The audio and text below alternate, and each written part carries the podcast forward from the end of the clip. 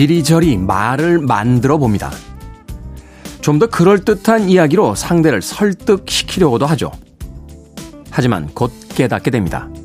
진실이 아니라는 것을요. 우리는 왜 거짓말을 하고 없는 이야기들을 만들어낼까요? 그건 아마도 진실이 무섭고 겁나기 때문이겠죠. 말 잘하는 사람이 아닌 진짜 삶을 살아야 하는 이유이기도 합니다.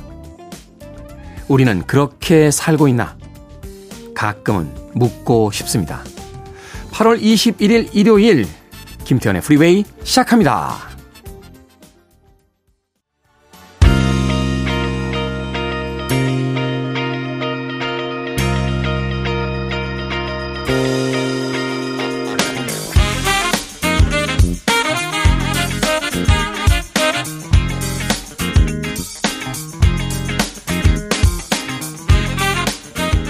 빌보드 kid의 아침 선택, 김태훈의 프리웨이. 저는 클 태 자 쓰는 태디, 김태훈입니다. 오늘 첫 곡은 New Kids on the Block의 Tonight 듣고 왔습니다. 일요일 1부 음악만 있는 일요일. 좋은 음악들 논스톱으로 이어서 들려드리는 순서죠. 지난주에 이어서 내한 공연 가수 특집 그 두 번째로 꾸며드립니다. 오늘 첫 번째로 들려드린 New Kids on the Block은 1992년에 내한 공연을 가졌었습니다. 당시에 참 대단한 슈퍼스타였고 그래서 우리나라 팬들에게도 굉장히 많은 관심을 모았었습니다만 팬들이 무대 쪽으로 몰리는 사고가 발생하면서 관객이 한 명 사망했고 또 수십 명이 부상을 당하기도 했습니다. 당시에 내한 공연을 주최했던 음반사 대표 업무상 과실치사상 및 공연법 위반 혐의로 구속되는 그런 불행한 사고가 있기도 했었죠. 이랬던 뉴키스 언더블락인데 작년에는 BTS와 사진을 찍고 SNS에 인증을 해서 어, 여전한 모습을 보여주기도 했습니다. 당시에 공연장에서의 사고 때문에 한동안 의자가 설치되지 않은 공연장은 허가되지 않았던 그런 아, 한국 공연계의 하나의 사건을 만들기도 했습니다. 자, 이런 이야기들과 함께 일부는요, 어, 90년대 이후에 우리나라를 방문했던 뮤지션들의 음악과 그 뒷이야기들로 꾸며드리겠습니다. 2부는요, 재즈피플 김광현 편집장과 함께 Sunday Jazz Morning으로 역시 꾸며드립니다. 오늘은 어떤 재즈 음악들 준비하셨는지 잠시 후 2부도 기대해 주시길 부탁드립니다. 청취자분들의 참여 기다립니다. 문자번호 샵 1061, 짧은 문자 50원, 긴 문자 100원, 콩으로는 무료입니다. 여러분은 지금 KBS 2라디오 김태현의 프리웨이 함께하고 계십니다.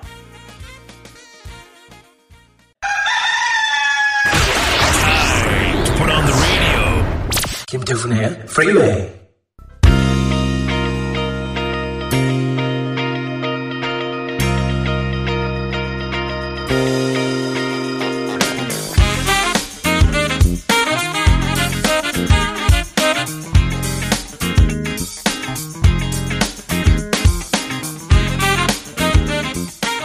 음악만 있는 일요일 세 곡의 음악 이어서 듣고 왔습니다.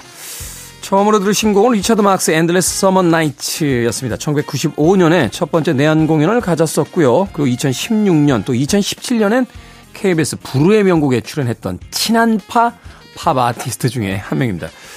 재미있는 일화가 있었죠. 우리나라 항공기에서 이 술 마시고 난동 피우는 승객을 이 리차드 마크스가 제압을 해서 뉴스에 나기도 했습니다. 한국에 올 때마다 또 관객들의 반응이 굉장히 좋았고요. 우리나라 사람들이 좋아하는 그 뭐라고 할까요? 좀 easy listening 계열의 락 음악 그리고 편안한 발라드 음악을 어, 굉장히 많이 불러서 국내 팬들에게 특별한 사랑을 받았던 그런 아티스트였습니다. 리처드 마크스의 Endless Summer Night 들었고요. 이어진 곡은 케니지 그리고 레니 윌리엄스가 함께했던 Don't Make Me Wait for Love 라는 곡이었습니다. 케니지의 인기는 뭐 미국보다 우리나라에서 더 대단한 게 아닌가 하는 생각이 들어요. 어, 제 기억이 맞다면 이 90년대 백화점에 가거나 어떤 무슨 쇼핑몰 가면요. 케니지 음악이 아침부터 저녁까지 나왔습니다. 카페에서도 엄청나게 나왔어요. 저는 사실 이 90년대 케니지 음악이라면 아주 지긋지긋했습니다. 가는 데마다 나와가지고. 그리고 막 비아냥도 듣기도 했죠. 그게 재즈냐? 막 이러면서 비아냥 소리를 듣긴 했습니다만 이 케니지의 그 소프라노 색소폰 연주는 음, 이후에 새롭게 평가를 받았습니다. 굉장한 연주력을 가지고 있죠. 데이브 코즈와 함께 이 contemporary 재즈계에서는 굉장히 이 손가락에 꼽히는 그런 명연주자로 인정받고 있는 그런 saxophonist입니다. 케니지, 네. 95년도에 첫 내한 공연을 가졌고요. 어, 그 이후에 또 우리나라를 여러 번 방문한 바 있습니다. 한국관광공사 명예 홍보대사로 위촉이 또 되기도 했다고 하니까 역시나 앞서 설명해드린 리차드 막스와 함께 친한파 팝 아티스트로 어, 소개하는데 전혀 손색이 없습니다. 올해 가을에 내한 공연이 예정되어 있다고 하니까 케니지 음악 좋아하시는 분들 올 가을 한 번쯤 기대해 보셔도 좋을 것 같습니다. 그리고 1996년에 내한했던 토토의 파멜라를 세 번째 그 마지막 곡으로 들려드렸습니다. 96년에도 왔었고요. 2002년, 2008년에도 내한 공연을 가졌었습니다. 저는 2002년인가요? 어, 내한했을 96년인가요? 이게 6년의 시간 차이가 있는데 지금 생각해보면 약간 헷갈립니다. 두 번 다 만났었나요? 네, 이 토토가 내한했을 때 특히나 그 기타리스트인 스티브 루카소를 만났던 기억이 나고요. 이태원에 관광을 가고 싶다라고 해서 나갈 때 같이 쫓아갔던 기억이 있어요. 네. 스티브 루카소가 이렇게 한국 여자들이 너무 아름답다고 막 입에 침을 바르고 칭찬을 하다가 길거리에서요, 그, 백살주라고 있죠? 백살주. 예. 제가 브랜드명이라서 정확한 명칭은 못하겠고, 백살주라고, 예. 그 백살주 론치, 론치인가요? 홍보 행사가 있어가지고, 거기서 이렇게 시음회를 지나다니는 사람들이 한 잔씩만, 조그만 잔에 한 잔씩만 주, 주거든요? 스티브 루카서가 그거를 너무 맛있다고, 거기서 한 병을 먹었어요, 한 병을. 그래가지고, 낮술에 취하셔가지고, 이태원에서 약간, 예. 횡설수설 하시던 기억이 납니다. 토토의 Pamela까지 세 곡의 내한한 아티스트들의 음악 이어서 들려드렸습니다. 리처드 막스, Endless Summer Nights, 케니지와 레니 윌리엄스가 함께했던 Don't Make Me Wait for Love 그리고 토토의 파멜라까지 세 곡의 음악 이어서 듣고 왔습니다. 자, 예전에는 우리나라가 팝음악의 변방이었습니다만 88 올림픽 이후에 또 국력이 많이 신장이 됐죠. 그리고 또 세계적인 에, 아티스트들이 내한 공연을 갖는 계기가 마련되기도 했습니다. 이후에 이어진 내한 공연, 어, 그 내한 공연을 가졌던 두 명의 아티스트 어, 소개드립니다. 스팅 1996년에 첫 내한 공연을 가졌고요. 이후에 정말로 우리나라 팬들에게 많은 또 공연을 선사하기도 했습니다. 소규모의 공연도 어, 가졌었죠. 2017년 400여 석의 그 티켓을 판매를 했었는데 30초 만에 매진되는 그런 어, 기록을 보여주기도 했습니다. 스팅 공연할 때 우리나라에 왔을 때 그 파란색 셔츠를 입고 아주 날씬한 몸매로 기타를 메고 올라와서 연주하는 모습이 인상적이어서 어, 공연을 보면서 그런 생각을 했죠. 어, 스팅처럼 나이 들어야겠다. 아, 그리고 아직까지는 네, 잘 늙고 있습니다. 자, 스팅의 Shape of My Heart 준비했고요. 2000년에 우리나라의 첫 내한 공연을 가졌던 당시에 참 대단한 공연을 보여줬습니다. Rage Against the Machine의 게릴라 라디오까지 두 곡의 음악 이어드립니다.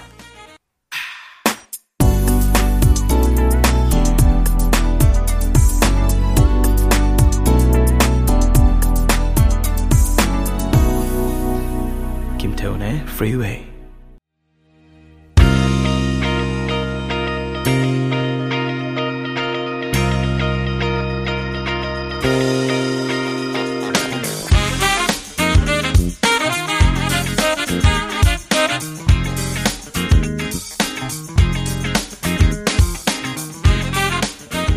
빌보드 Kid의 아침 선택, KBS 2라디오, 김태훈의 Freeway, 음악만 있는 일요일 함께하고 계십니다. 자, 지난주에 이어서 우리나라의 내한 공연을 가졌던 아티스트들의 음악들 소개해드리고 있습니다. 엘튼 존의 유어송 듣고 왔죠? 88년 올림픽 이후에 해외 뮤지션들의 내한이 이제 붐이 일었었는데, 사실은 그때 엘튼 존의 내한 공연이 추진이 됐었어요. 근데 일정상의 문제도 개런티의 문제 때문에 이제 무산이 됐다가 2001년에 다시 추진됐으나 역시 무산됐고 2004년에 그 첫 번째 내한 공연을 가졌습니다. 당시 엘튼 존이 분장실에 꽃을 가득 장식해달라라고 요청을 했다라고 해서 굉장히 화제가 되기도 했었죠. 제 기억이 맞다라면 그때 종합운동장에서 야외 공연을 했는데 비가 내려서 그 비를 맞으면서 공연을 봤던 기억이 납니다. 엘튼 존의 공연도 인상적이었습니다만 그 뒤에서 사운드를 잡는 사운드 엔지니어가 계셨는데요. 테이블 위에다가 와인잔을 이렇게 탁 올려놓고 와인을 이렇게 쫙 따라가지고 음악 한 곡 나올 때 탁 이렇게 콘솔을 딱 정리한 다음에 와인 한 잔 쫙 드시는 거예요. 그래서 저게 뭔데 저렇게 맛있게 먹나? 제가 아마 와인을 배운 건 아마 실제로 저한테 와인을 가르쳐 주신 건 저 산울림의 김창완 선생님이셨고요. 예. 와인의 세계의 매력을 느끼게 만든 건 그 엘튼 존의 엔지니어가 아니었나 생각이 듭니다. 자, 그 이후에도 2012년, 2015년 또 내한 공연을 갖기도 했던 엘튼 존의 Your Song 듣고 왔습니다. 자, 이어지는 두 곡. Earth Wind and Fire의 Boogie Wonderland 2009년에 첫 내한 공연을 가졌죠. 서울 재즈 페스티벌 등에도 참여를 했고 다양한 연령대 한국 관객들이 노래를 따라 불러서 놀랐다 하는 인터뷰를 하기도 했었습니다만 이제는 상식이 됐습니다. 전 세계 팝 아티스트들에게 한국의 떼창 문화, 전 세계 최고의 관객을 가지고 있는 나라죠. 그 깐깐한 에미넴이 와서 하트를 날리고 갈 정도로 어, 전 세계에서 최고로 인정받는 관객을 가지고 있습니다. 자, 오고 싶은 팝 아티스트들을 주저하지 말고 한국으로 오시길 바라겠습니다. 이어지는 곡 2018년에 서울 재즈 페스티벌을 통해서 첫 내한 공연을 가졌던 후지스 출신의 여성 아티스트죠. 어, 제가 가장 안타깝게 못 가본 공연 2위로 꼽고 있는 공연입니다. 로린 힐의 Doo Wop까지 두 곡의 음악 이어서 듣습니다. You're listening to one of the best radio stations around. You're listening to 김태훈의 Freeway. 빌보드 Kid의 아침 선택 KBS 2라디오 김태훈의 Freeway 함께하고 계십니다. 1부 끝곡은 2019년에 첫 내한 공연을 가졌던 U2의 Stuck in a Moment You Can Get Out of 듣습니다. 이 내한 공연은 갔었습니다. 잠시 후 2부에서 뵙겠습니다.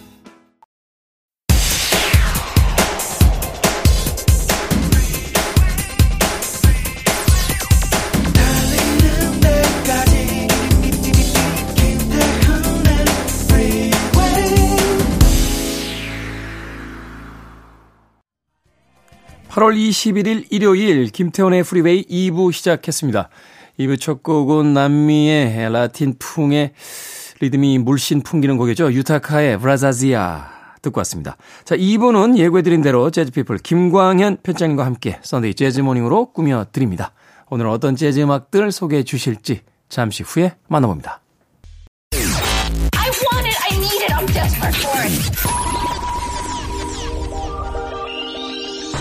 Okay, let's do it.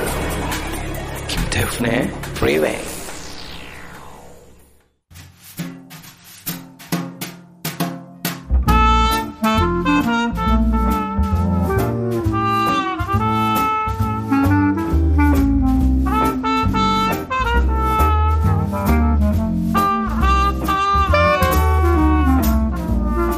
일요일 아침과 가장 잘 어울리는 재즈의 세계로 떠나봅니다. Sunday 재즈 Morning 재즈 피플 김광현 편장님과 함께합니다. 어서 오세요. 안녕하세요. 김광현입니다. 들어오시자마자 제가 1부에서 어, 이야기했던 로린 힐의 네. 공연에 못 갔다. 안타까운 공연 2위? 놓, 친 공연 2위다. 예. 1위가 1위가 기타 트리오예요. 그 네. 알디메올라와 존 맥라플라니하고 파코데리치아. 그 네. 그때 못 갔는데 파코데리치아가 세상을 떠나는 바람에 영원히 볼 수 없는 공연이 됐어요. 그렇습니다. 제가 가장 안타깝게 그때 심지어 티켓도 있었어요. 근데 아. 회사 생활할 때인데 사장님이 회식에 꼭 참여 참석을. 음. 야 진짜 지금 같으면 회식이고 나발이고 갔습니다. 근데 그때는 네. 아 그때는 못 갔죠. 못, 못 갔죠. 네. 못 갔는데 아무튼 그 이야기는 두 번째 이야기고 로린일 공연 갔다 네, 오셨다고. 뭐 네. 안타까워하시는 공연 2위지만 저는 네. 그 공연을 서울 재즈 페스티벌에 봤었습니다. 아. 네, 그때 아마 그 마지막 날인가요? 그 전날 가장 좋은 날 이제 헤드라이너로 공연 무대에 올랐고요. 네. 워낙 많은 사람들이 기대했던 공연이 아마 그게 첫 공연이었을 겁니다. 한국에서. 아, 어. 예. 아, 맞아요. 그 전에 온 적이 없어요. 예. 그래서 어 많이 이렇게 기대했고요. 저도 아주 즐겁게 봤는데 이제 아무래도 최고 전성기보다는 조금 이후에 왔기 때문에요. 아. 뭐 그런 느낌은 좀 덜 하긴 했지만 무대에서 그 포스는 여전하더라고요. 저는 사실 네. 그 MTV 언플러그드 그 실황 공연 보고 나서 어 정말 이 음. 로린한테 흠뻑 빠졌어요. 음. 그 어쿠스틱 기타 하나 들고 올라가서 그 공연 혼자 음. 그 자기 반주에 맞춰서 그 노래를 음. 하는데 정말 노래를 너무 음. 잘해가지고 맞습니다. 예. 예, 노래 잘 했고요. 근데 뭐, 이 시간이 좀 지나면 아무래도 이제 성량이나 그런 것들이 좀 떨어지니까. 떨어지기도 하고요. 그리고 뭐 장기간 여행을 하고 또 한국에 와서 공연하니까 생각만큼은 좀 저는 이제 라이브가 좀 아, 힘들지 않았나 본인이 그런 생각이 들고요. 그리고 조금 늦게 올라왔습니다. 왜요? 그래서 이제 뭐 그 뉴스에도 나오고 뭐 인터넷에 나오는 얘기긴 한데 뭐 네일샵 늘 내일을 좀 이렇게 받았다는 얘기도 있고요. 여러 얘기가 있는데요. 공연을 조금 이제 늦게 와서 무대에 올라와서 이제 많은 관객들이 좀, 좀 이제 아무래도 헤드라이너가 늦게 공연을 하잖아요. 네. 날씨도 어두워지고. 밤늦게 제일 네, 마지막 밤, 공연을 맞습니다. 하는데. 그래서 약간 이제 에, 공연이 좀 늦어지면은 이제 환호성도 좀 나오고 그렇게 짜증도 나고 그러긴 하는데요. 근데 또 무대에 오르니까 그게 눈, 용서가 눈, 또 녹아서 많은 사람들이 즐겼던 공연입니다.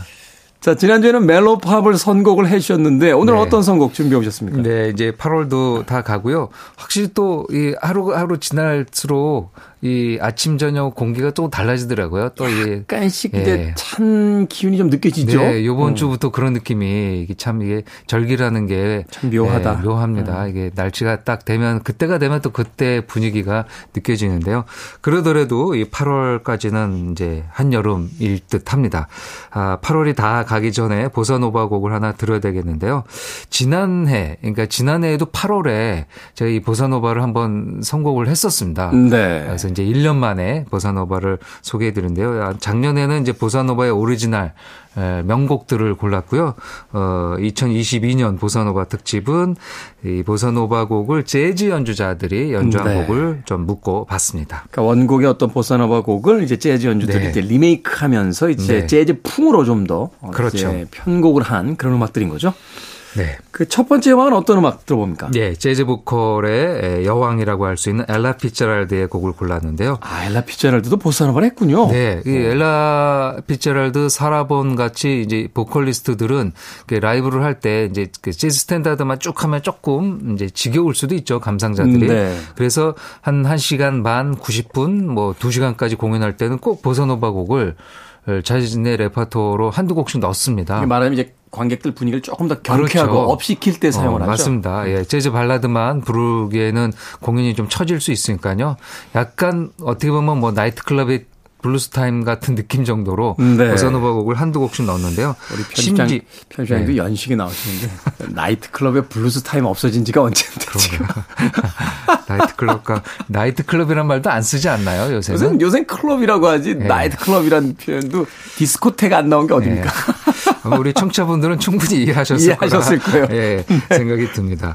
아, 엘라 피체랄드는 그 보사노바 곡을 너무 좋아하고 자주 불러서요. 1981년 그러니까 본인의 활동 시기로 본다면 약간 말년이 되겠죠. 그러네요. 자신의 에, 앨범을 앨범 중에 하나를 아예 보사노바 곡으로 묶어서 아. 냈습니다.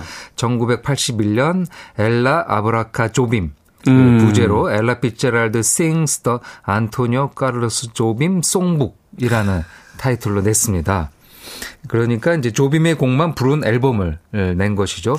이미 뭐 엘라 피츠제럴드는 50년대, 60년대 미국 스탠다드의 거장들의 작곡집을 쭉 냈죠. 뭐 네. 조지 거슈윈, 콜 포터, 리차드 로저스, 뭐 헤럴드 알렌 같은 명 작곡가들의 곡을 냈는데요. 그리고 한한 2, 30년, 30년 후에 이렇게 조빔의 곡을 가지고 어 작곡집을 발표를 했습니다. 역설적으로 이야기하면 이제 안토니오 카르스 조빔이 이제 미국 재즈계의 이제 거장으로서 음. 이제 인정을 받았다 이런 이야기가 그렇죠. 될 수도 있겠네요. 맞습니다. 음. 예, 예. 그렇게 반열에 오른 조빔의 곡을 불렀는데요. 그 중에서 Quiet Night of Quiet Stars라는 어, 곡인데요. 원제는 콜코바도라는 제목입니다. 예, 콜코바도. 콜코바도라고 많이들 알고 계시고요. 음, 네. 그걸 이제 영어로 어, 미국에서 부를 때는 이제 번안을 해서 번안곡으로 영어 제목과 영어 가사로 불렀는데요. 엘라 피츠제럴드는 이 곡을 1절은 영어로 부르고요. 네. 그리고 2절 부분에서 이제 기 조 패스의 기타가 또 등장하는데 어. 예, 엘라가 또 어, 브라질 말, 그러니까 포르투갈어로도 아, 부릅니다.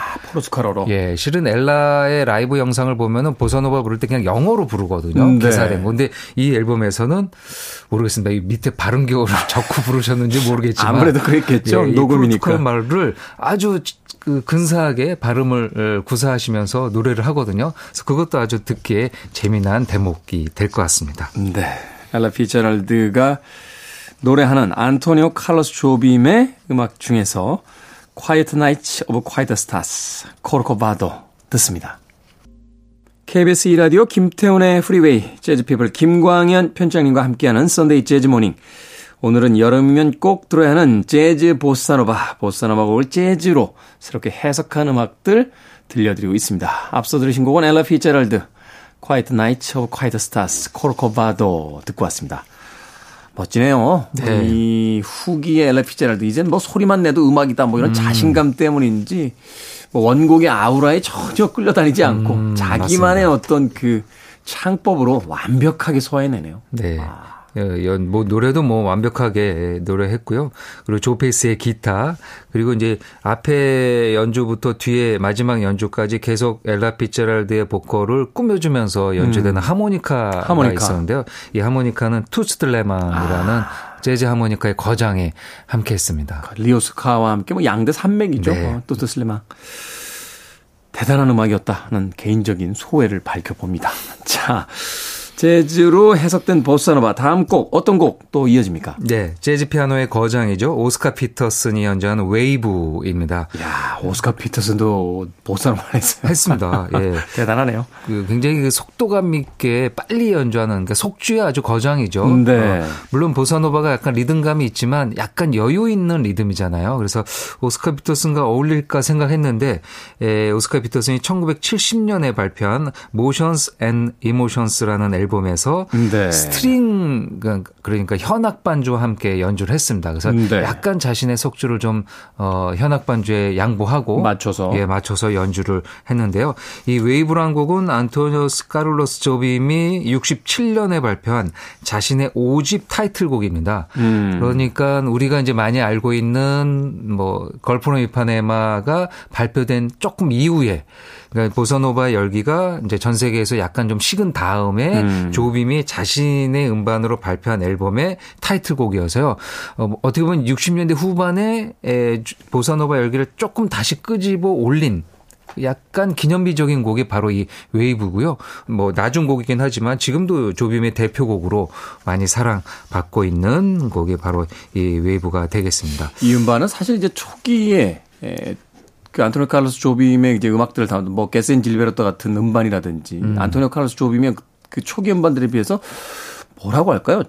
좀 더 우아해졌다고 음. 해야 되나요? 네. 그게 아마 그 현악 string 연주가 들어가서 음, 네. 더 그렇게 느껴질 것 같습니다. 그러니까 초기 어떤 경쾌함은 조금 이제 자제를 하고 네. 후반부에 들어서 오히려 더 어떤 우아한 음. 어 그래서 이렇게 느껴지는 게 소위 이제 어른의 보사노바 같은 음. 그런 느낌이 이렇게 느껴졌던 음. 그런 음반으로 기억을 하는데요. 뭐 클래식의 반열에 올랐다라고도 음. 어, 볼수 있겠죠.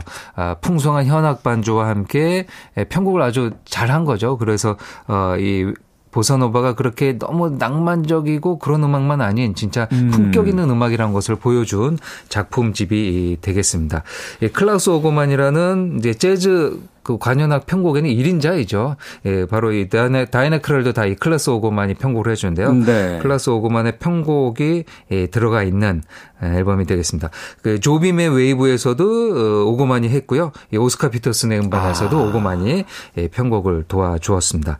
어, 그래서 이제 뭔가 아, 리오의 그 뜨거운 해변보다는 약간 석양이 좀 지고 음. 어 약간 어둠이 밀려온 듯한 음, 브라질의 해변이 느껴지는 네. 어, 웨이브 어, 여름 곡이 아닌가 합니다. 그렇군요. 시간의 어떤 음, 나열로 본다라면 그 앞서서의 어떤 보스라마 음악들은 한낮에 음흠. 아주 경쾌한 party song으로처럼 들려왔다라면 이 5집에서의 이 안토니오 칼로스 조빔의 어떤 음악은 약간 낭만적인 저녁을 음. 어, 암시하는 듯한 그 음악을 바로 오스카 피터슨이 이제 리메이크를 했고요. 자, 이어질 곡 한 곡 더 소개를 해 주시죠. 네. 재즈 보사노바 할 때 또 빠질 수 없는 음반이 조 헨더슨의 Double Rainbow라는 음악이 되겠습니다. 음, 네. 이 음반도 부제가 있는데요. 어, 앞서 처음으로 들었던 엘라처럼 The Music of 안토니오 카를로스 조빔, 음. 조빔의 곡을 어, 연주한 songbook 개념이 되겠습니다. 이 Double Rainbow라는 거는 조빔의 곡 제목이기도 합니다.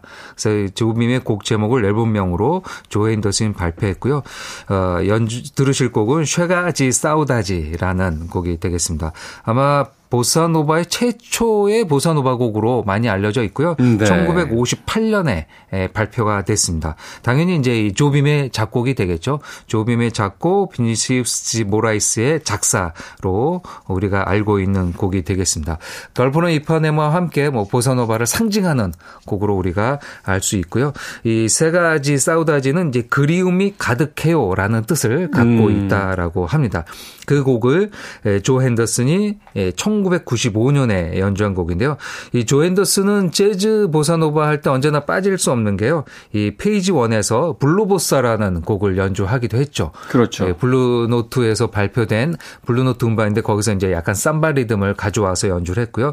그리고 어, 이 브라질 음악, 보사노바 음악을 평생 연주했고 말년에 95년에 이렇게 조빔의 곡을 묶어서 연주를 했습니다. 어, 피아노에는 허비 행콕, 베이스에는 크리스천 맥브라이드, 드럼에는 잭 디조넷이 같이 연주하고 있습니다. 네, 뭐 super band라고 봐야겠군요. 네.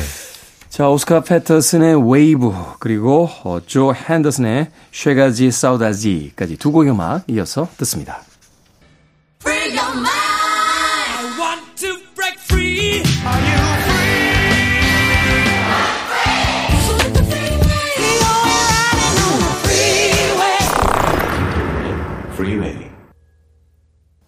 KBS 2라디오 김태훈의 Freeway 일요일 2부 순서 Sunday Jazz Morning 재즈피플 김광현 편집장님과 함께 여름에 들어야 할 재즈 보사노바 보사노바를 재즈로 새롭게 해석한 음악 듣고 있습니다. 방금 들으신 곡은 팻 메시니의 Garota de Ipanema 이렇게 읽어야겠군요. 네.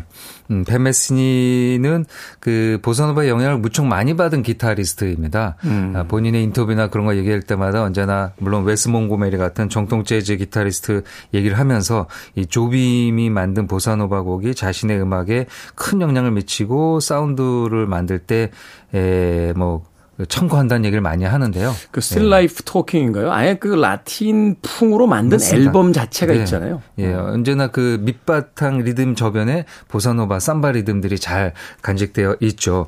어, 그 팬메스니가 2011년에요. What's It All About라는 앨범을 발표했는데 기타 솔로 앨범이었습니다. 네. 다른 악기 없이 예, 그룹이 아닌 예, 기타리스트 본연의 예, 역할을 했는데요. 기타 솔로로 연주하다 보니까 이제 화려한 연주는 아니지만 본인이 즐겨 연주했었던 보사노바나 팝 넘버들을 이렇게 레파토어로 했는데요.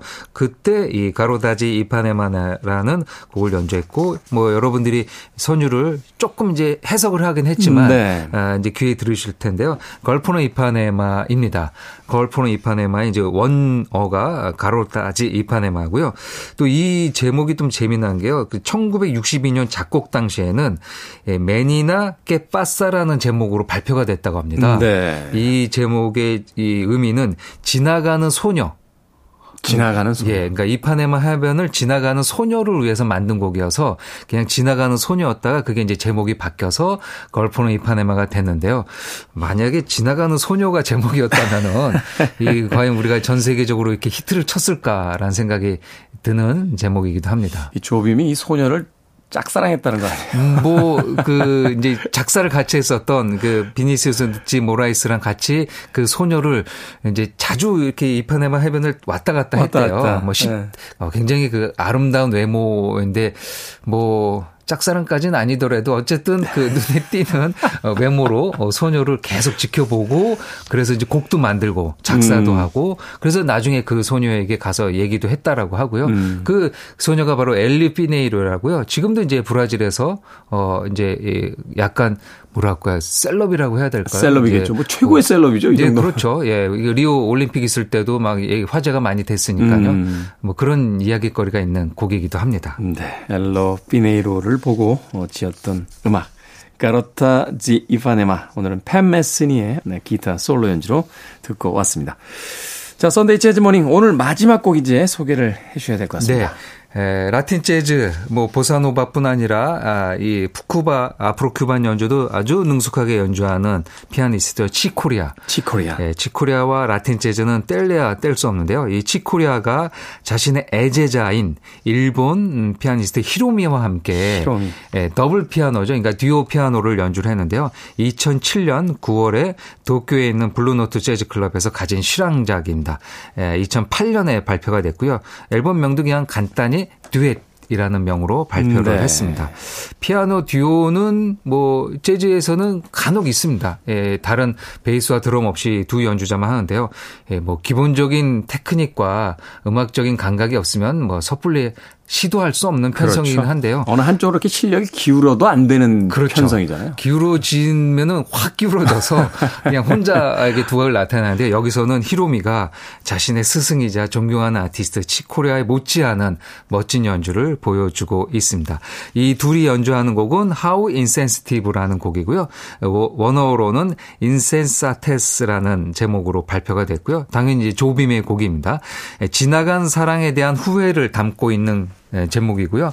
원제는 이제 어리석다라는 뭐 사랑을 잃어버리고 후회하는 거는 어리석은 것이겠죠. 그래서 네. 이제 그런 제목으로 내용도 되어 있는데요. 뭐 칙 코리아와 히로미는 연주곡으로 피아노 듀오로 연주하고 있습니다. 칙 코리아. 그러고 보니까 Return to Forever 시절에도 참 이 보사노바 음악들, 네. 예, 라틴 음악들을 굉장히 많이 예, 맞습니다. 예, 즐겨 연주했죠. 네, 그렇죠. 자, 이 곡은 오늘 끝곡으로 준비해서 듣도록 하겠습니다. Sunday Jazz Morning 재즈 피플 김광현 편집장님과 함께 했습니다. 고맙습니다. 감사합니다.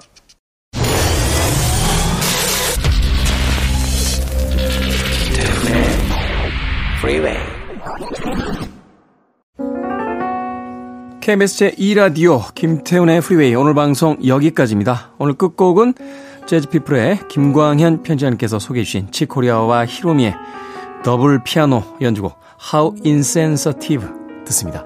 저는 내일 아침 7시에 돌아오겠습니다. 편안한 하루 보내십시오. 고맙습니다.